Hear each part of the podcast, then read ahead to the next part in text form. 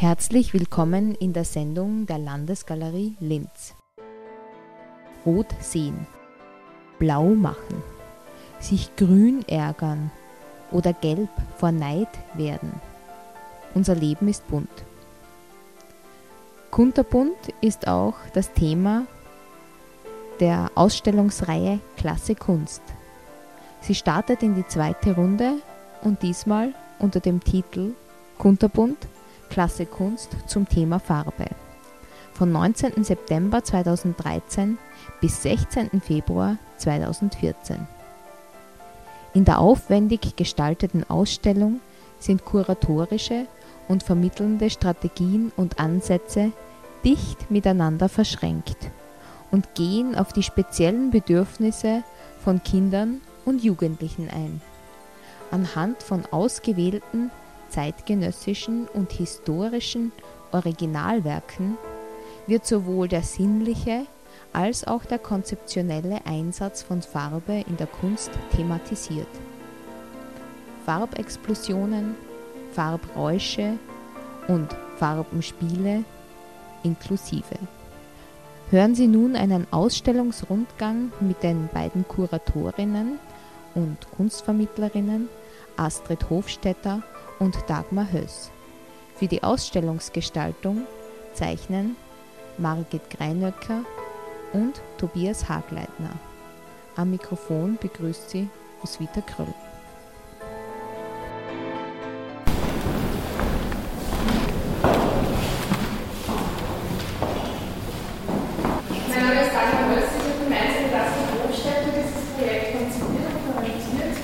Auch gleich vorweg sei gesagt, die Ausstellungsgestaltung wurde von Margit Reinhardt und Matthias Sagleitner gemacht, die leider heute nicht da sein können.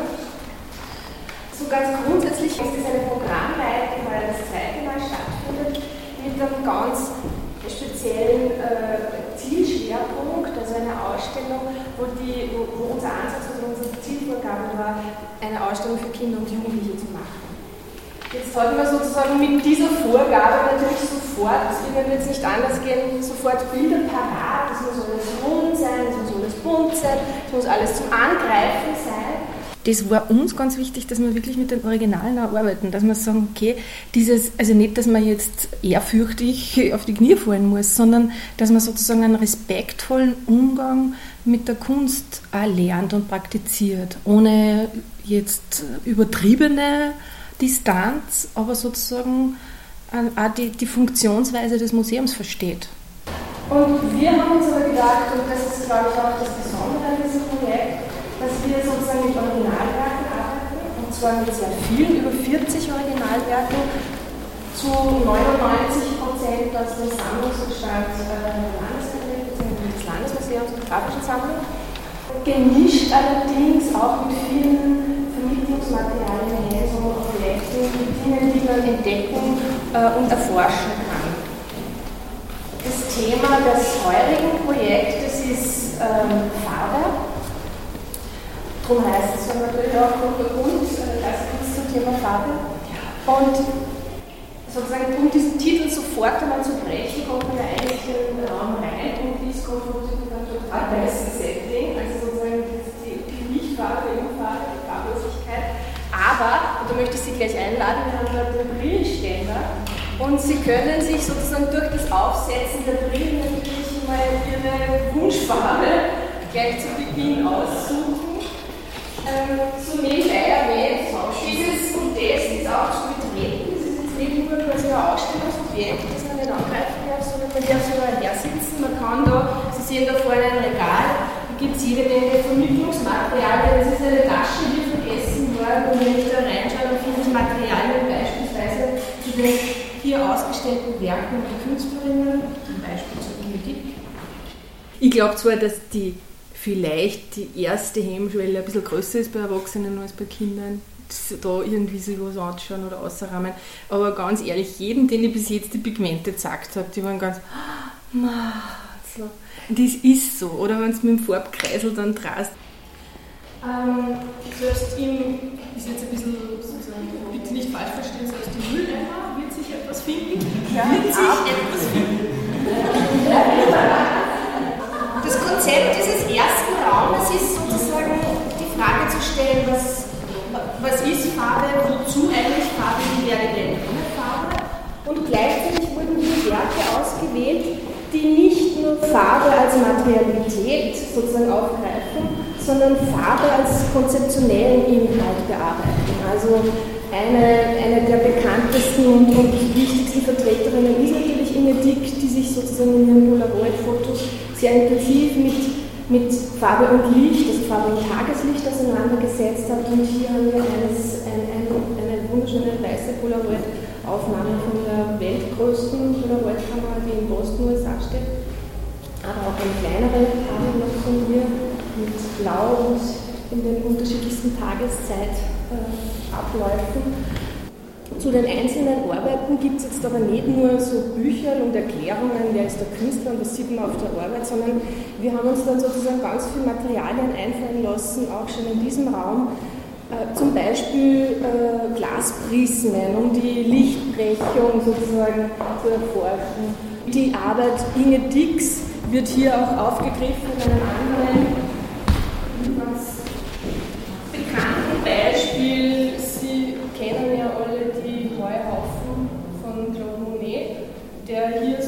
sozusagen ja exzessiv, ich weiß nicht wie viel insgesamt produziert hat, aber wirklich in jeder Morgen-, Mittag- und Abendstimmung, im Sommer, im Winter, im Morgentau, leicht angefroren etc. Und hier sozusagen, also das sind jetzt Dinge, die Einzelbesucher als auch in, in Vermittlungsprogrammen mit Schulen, äh, mit denen gearbeitet werden kann, um zu entdecken. Es gibt auch Aufgabenstellungen immer wieder etc.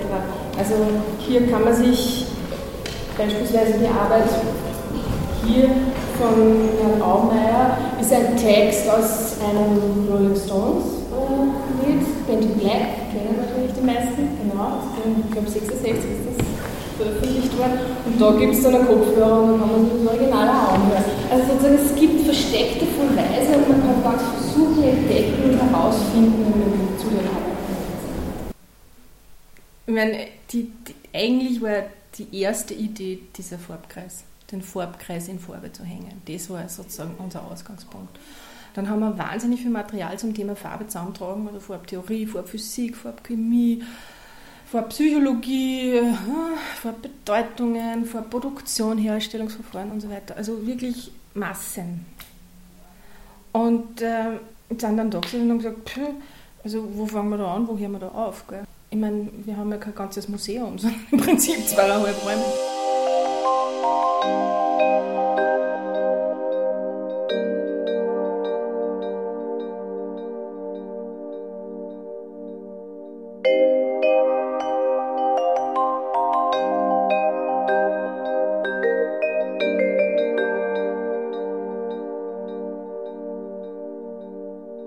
Música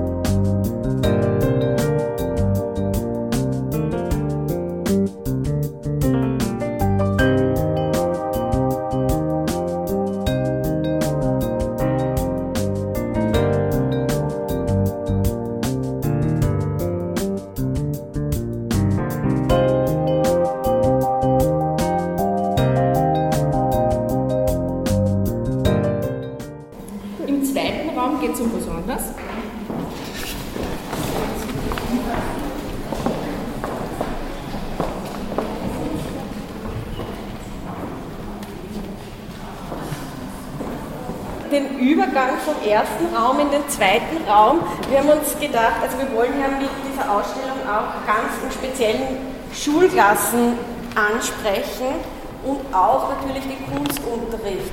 Und wir haben uns gedacht, es muss natürlich also wenn es zeitgenössische Künstler und Künstlerinnen gibt, die sich speziell mit dem, mit dem Thema Farbe auseinandersetzen, möchten wir auch zeigen, wenn auch grob, wie denn das in der Vergangenheit war mit der Farbe. Und wir haben aus dem Schlossmuseum ein paar historische Bilder bekommen, äh, wo wir zeigen möchten, äh, wie denn Farbe in der Vergangenheit, also was Farbe in der Vergangenheit für eine Bedeutung hatte. Wir haben uns ein paar Epochen rausgesucht, so hatte zum Beispiel Farbe äh, in, im Mittelalter einen großen Symbolwert. Wir sehen hier die Maria mit dem blauen Mantel, äh, blau, den blauen Mantel, also man sieht die Maria immer mit dem blauen Mantel, das war einfach die Farbe eben für Maria oder eben das Gold für das Göttliche. Hier haben wir ein Bild aus der Renaissance, der Kopie nach Raphael, die äh, Maria auch mit dem blauen Mantel zwar wieder, aber die Farbe wird auch schon als Lokalfarbe eingesetzt. Das heißt, der Hintergrund, der Himmel ist blau und die Wiese ist grün. Ja? Die Gegenstände bekommen die Farbe, die sie haben. Dann haben wir ein Bild aus dem Barock. Der Barock ist ja allgemein sehr bunt und hier sehen wir aber auch ein Phänomen, das man im Barock beobachtet, nämlich den Einsatz von den Grundfarben wie Gelb, Blau und Rot mit ihren Abstufungen und ein wenig den Hell-Dunkel-Kontrast. Wenig. Ja. So, und dann geht es weiter mit der Romantik. Und hier spielt vor allem äh, das Licht schon eine große Rolle. Licht also die Farbe tritt eher zurück und das Licht ist wichtig und die Maler der Romantik haben eben versucht, dieses Licht darzustellen, das auch dann später natürlich auch von den Impressionisten aufgenommen wurde. Und Sie sehen, unsere Depotwände sind hier zu Ende, aber es geht mit der Vermittlung dieser Idee weiter, nämlich mit Poster dann, mit Repliken. Äh, da geht es auch darum, äh, warum jetzt Repliken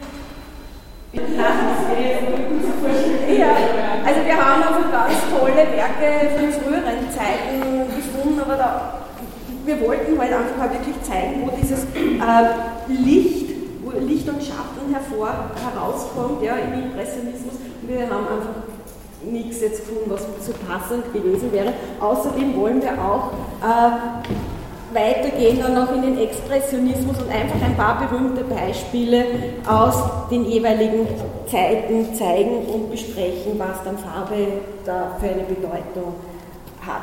Das letzte Bild ist dann Roy Lichtenstein und wir haben uns dann gedacht, ja, dann schließt sich eh der Kreis und wir haben ja dann wieder Originalwerke, die wir uns anschauen können. Und hier sehen wir gleich bei diesem Setting es war relativ schnell klar in der Ausstellungskonzeption, wir wollten die Originalwerke der Sammlung, der, einerseits der grafischen Sammlung, aber auch der Sammlung der Landesgalerie in einen Farbkreis nehmen. Wir haben uns wahnsinnig intensiv mit dem Sammlungsbestand der Landesgalerie beschäftigt, des Landesmuseums beschäftigt, eben um diesen Farbkreis äh, Raum zu gestalten. Und das war urspannend. Also diese Tausenden, zigtausenden von Arbeiten durchzuforsten und durchzuschauen und dann plötzlich drauf zu kommen, was da alles gibt. Gell? Also was da alles an Material da ist. Dann sind wir in die Depots gefahren und haben uns die Sachen, also zuerst haben wir es einmal quasi über, über die digitale Form angeschaut, über, also wir haben so eine Datenbank und da siehst du halt dann Arbeiten, denkst du, ja, das ist ein klassisches Rot irgendwo. Und dann schaust du das an und merkst, oh, das ist eigentlich eigentlich eher pink. also so, es war einfach spannend, irgendwie diese Untiefen der Depots auch zu durchforsten und zu schauen, was gibt da eigentlich alles. Wir haben am Anfang immer ein bisschen Angst gehabt, wird das funktionieren oder nicht. Äh, es hat sich herausgestellt, der Raum hätte größer sein können. also wir haben noch viel, viel mehr gefunden. Ja, wir haben die Arbeiten so ausgewählt nach ihrer farblichen Abstimmung. Wir haben eben geschaut, dass wir einen homogenen Farbkreis zusammen bekommen. Dazu haben sich unsere Gestalter passend ein Sitzmöbel einfallen lassen, das auch einen abstrahierten Farbkreis zeigt. abstrahiert deshalb auch, es gibt so viele, also es hat die Recherche ergeben, so viele verschiedene Farbkreise. Also die bekanntesten sind sicher der von Newton, der von Goethe, äh, von Runge oder von Eaton, aber es gibt noch viel, viel mehr. Also ich habe unendlich viel Information gefunden und somit hier auch ein abstrahierter freier Farbkreis, so wie wir dann uns vorgestellt haben. Ja, und in diesem Farbkreis sind jetzt Kisteln drinnen, wo es zu einzelnen Themen was gibt.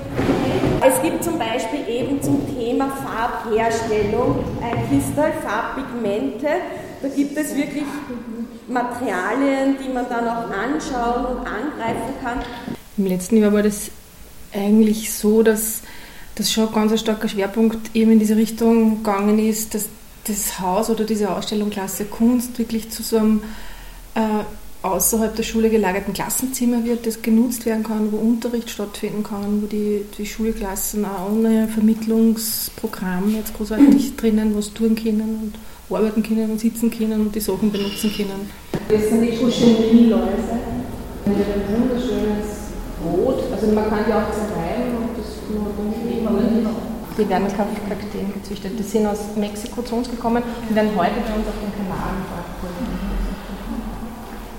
Kurkuma kennt man aus Ingwerartiges Gewürz, das aber hervorragend gelb färbt, ebenso wie der Safran, der sozusagen indigniert zwar sehr rot ausschaut, aber super Das kennen Sie wahrscheinlich auch. Das ist ein Lapis Lazuli, das ist sozusagen eine wunderschöne Geschichte des Ultramarinblaus, das traditionellerweise sehr lange eigentlich produziert wurde und erst im 19. Jahrhundert dann viel Aufwand und viel Geld versucht wurde, ein künstliches Ultramarin herzustellen und das ist dann letztlich auch gelungen in Frankreich, aber quasi das ist über drum auch Ultramarin von Afghanistan nach Europa transportiert worden und dann irgendwann ein Blau zu werden. Gibt es ein Stein oder was ist das für Ja, das ist ein Halbedelstein. Das ist ein Halbedelstein, der wird auch für Schmuck verarbeitet.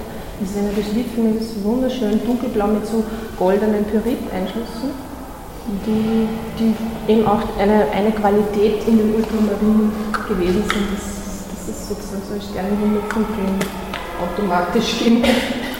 Und weil es also eine kostbare Farbe war, hat man das auch dann für den Mantel, für die Maria auch eingesetzt. Weil es Azurit oder das Azurblau, da gibt es eine interessante Geschichte, dass das Azurit bei Wassereinlagerungen, also wenn zum Beispiel das als Farbe für Deckenfräsen oder Wandmalereien verwendet wurde, waren die Wände manchmal feucht.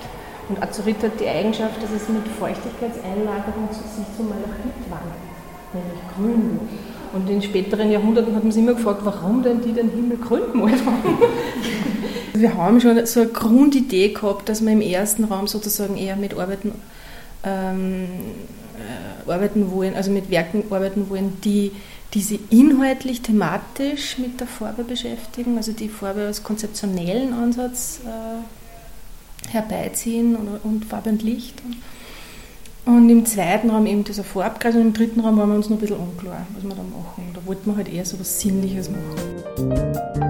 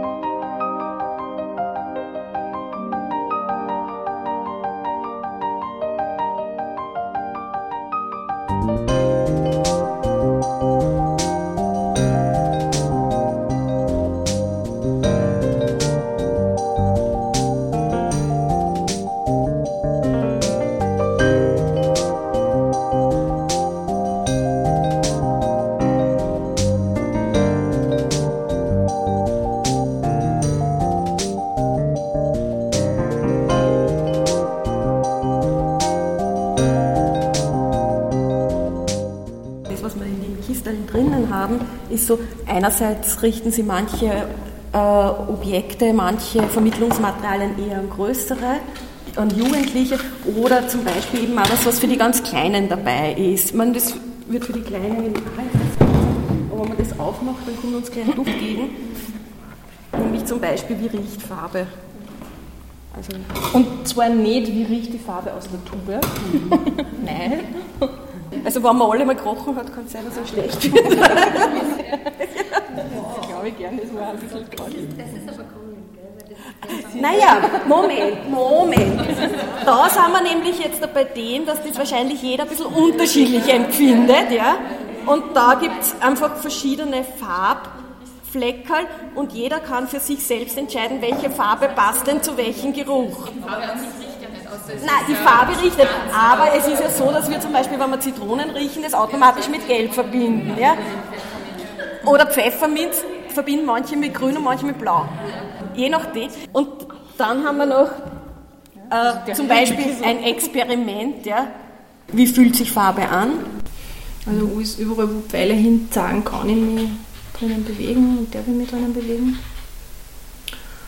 Und ja, und ich meine, Kinder sind nicht blöd. Wir haben für diese Ausstellung auch ein Programm, das die Schulen auch vorher und nachher machen können, sogenannte Vorbereitungsstunden und Nachbereitungsstunden. In der Vorbereitung beschäftigen sie sich nur allgemein mit dem Thema Farbe, was ist die Lieblingsfarbe und wir bitten sie, dass sie selbst in ihrer Lieblingsfarbe ein Bild herstellen und das dann mitnehmen, dass das dann Ausgangspunkt ist. Bei der Nachbereitung haben wir zum Beispiel bei der Oberstufe, und es gibt einen farbenblinden Farbentheoretiker, der hat sich mit Wissenschaftlern ein Gerät bauen lassen, lassen, wo er Farben erkennen kann. Und zwar hat er da am Kopf so ein Teil mit so einer Antenne dran und diese Antenne liefert ihm dann akustische Signale zu jeder Farbe. Und somit erkennt er dann die Farben. Er rennt dann immer mit seinem Teil herum, hält Vorträge, war bei dem einen Vortrag, den ich gesehen habe, äh, also dem Film, den ich gesehen habe, anzogen in gelber Hose, rosarotes T-Shirt und blauer Jacke, glaube ich. Oder jedenfalls die drei Farben waren es. Und er hat gesagt, er zieht sich nach dem an, wie die Farben am besten für ihn klingen. Spitze. Also der ist ein Wahnsinn. Das ist sehr lustig in seinen Vorträgen. Also das trifft ja genau den Punkt des Bildungsauftrags der Museen, die ja seit der Gründung der Museen im, im 18. Jahrhundert äh, einer der fünf Standbeine ist. Aber ich glaube schon, dass sozusagen im Haus gerade ein bisschen ein Umdenken stattfindet, was Vermittlung betrifft. Also dass man sozusagen Vermittlung anders denkt als dieses klassische, ähm, ja, im Nachhinein halt Übersetzungsarbeit leisten für, für bestehende Inhalte, die irgendein Kurator oder Wissenschaftler ausgearbeitet hat, sondern dass Vermittlung sozusagen integrativer gedacht wird, also sozusagen auch Inhalte produzierend gedacht wird und nicht nur Inhalte wiedergebend. Das ist eigentlich der Link. Und das schließt ganz eindeutig an ganz zeitgenössische äh, Kunst- und Kulturvermittlungsmethoden an, die international jetzt gerade diskutiert und auch äh, praktiziert werden. Und da besteht darauf, zeitgemäße Vermittlung heißt auch Inhalte produzierend arbeiten.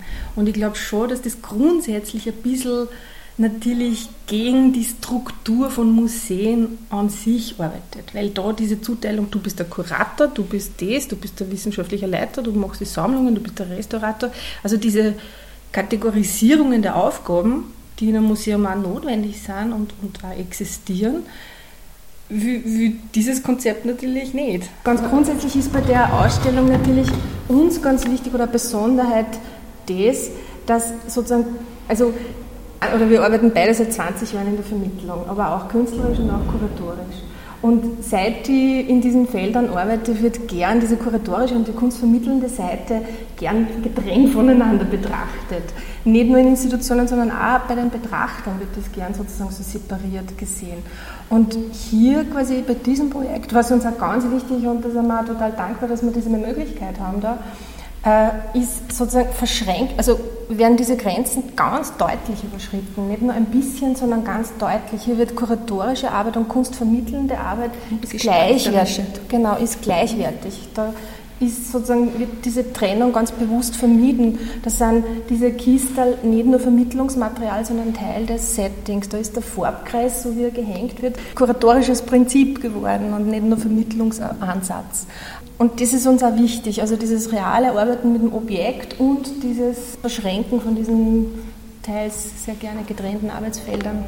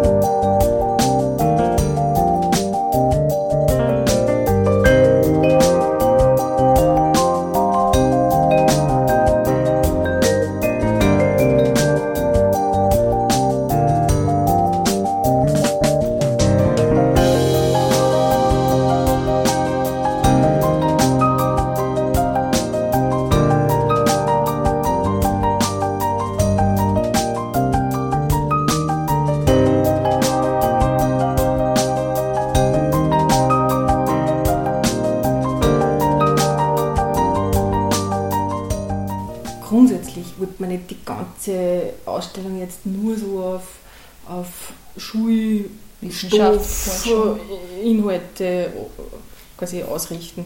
Der zweite Raum geht ein bisschen in diese Richtung, da gibt es viel, das auch im Unterricht eine Rolle spielt, aber der erste Raum ist ganz stark an den Kunstwerken orientiert und an der eigenen Wahrnehmung und an einer sozusagen auch natürlich quasi äh, konzeptionellen Überlegung, was, mit, was man wie, wie Künstler Farbe betrachten können oder mit diesem Thema umgehen. Und der dritte Raum war halt immer so dieses Ding, wo wir gesagt haben, ja, da möchten wir jetzt gern, dass einfach die Leute reingehen und so, ah, und da gibt es was zum, da gibt's was Sinnliches, gell. Und das haben wir halt alle möglichen Ideen durchgespielt und wieder verworfen und dann zum Schluss haben wir halt sozusagen sind wir auf diese Idee gekommen oder sind die Gestalter dann auf die Idee gekommen, dass wir mit UV-Licht arbeiten und Schwarzlicht sozusagen. Ja, genau, Schwarzlicht und sozusagen eine Blackbox bauen und das war wirklich sehr aufwendig. Auch. Wir haben einen Raum im Raum baut. Das ist ja quasi ein Riesenraum eigentlich da drinnen und ein großes Fenster und so. Und damit das überhaupt möglich ist, haben wir das alles verkleidet. Und so ist in jeder Kiste was drinnen und den letzten Raum, den lassen wir jetzt als Überraschung offen, oder? Da darf jetzt jeder mal reinschauen. Wir haben weiß, wir haben bunt, wir haben schwarz. Bitte hineingehen.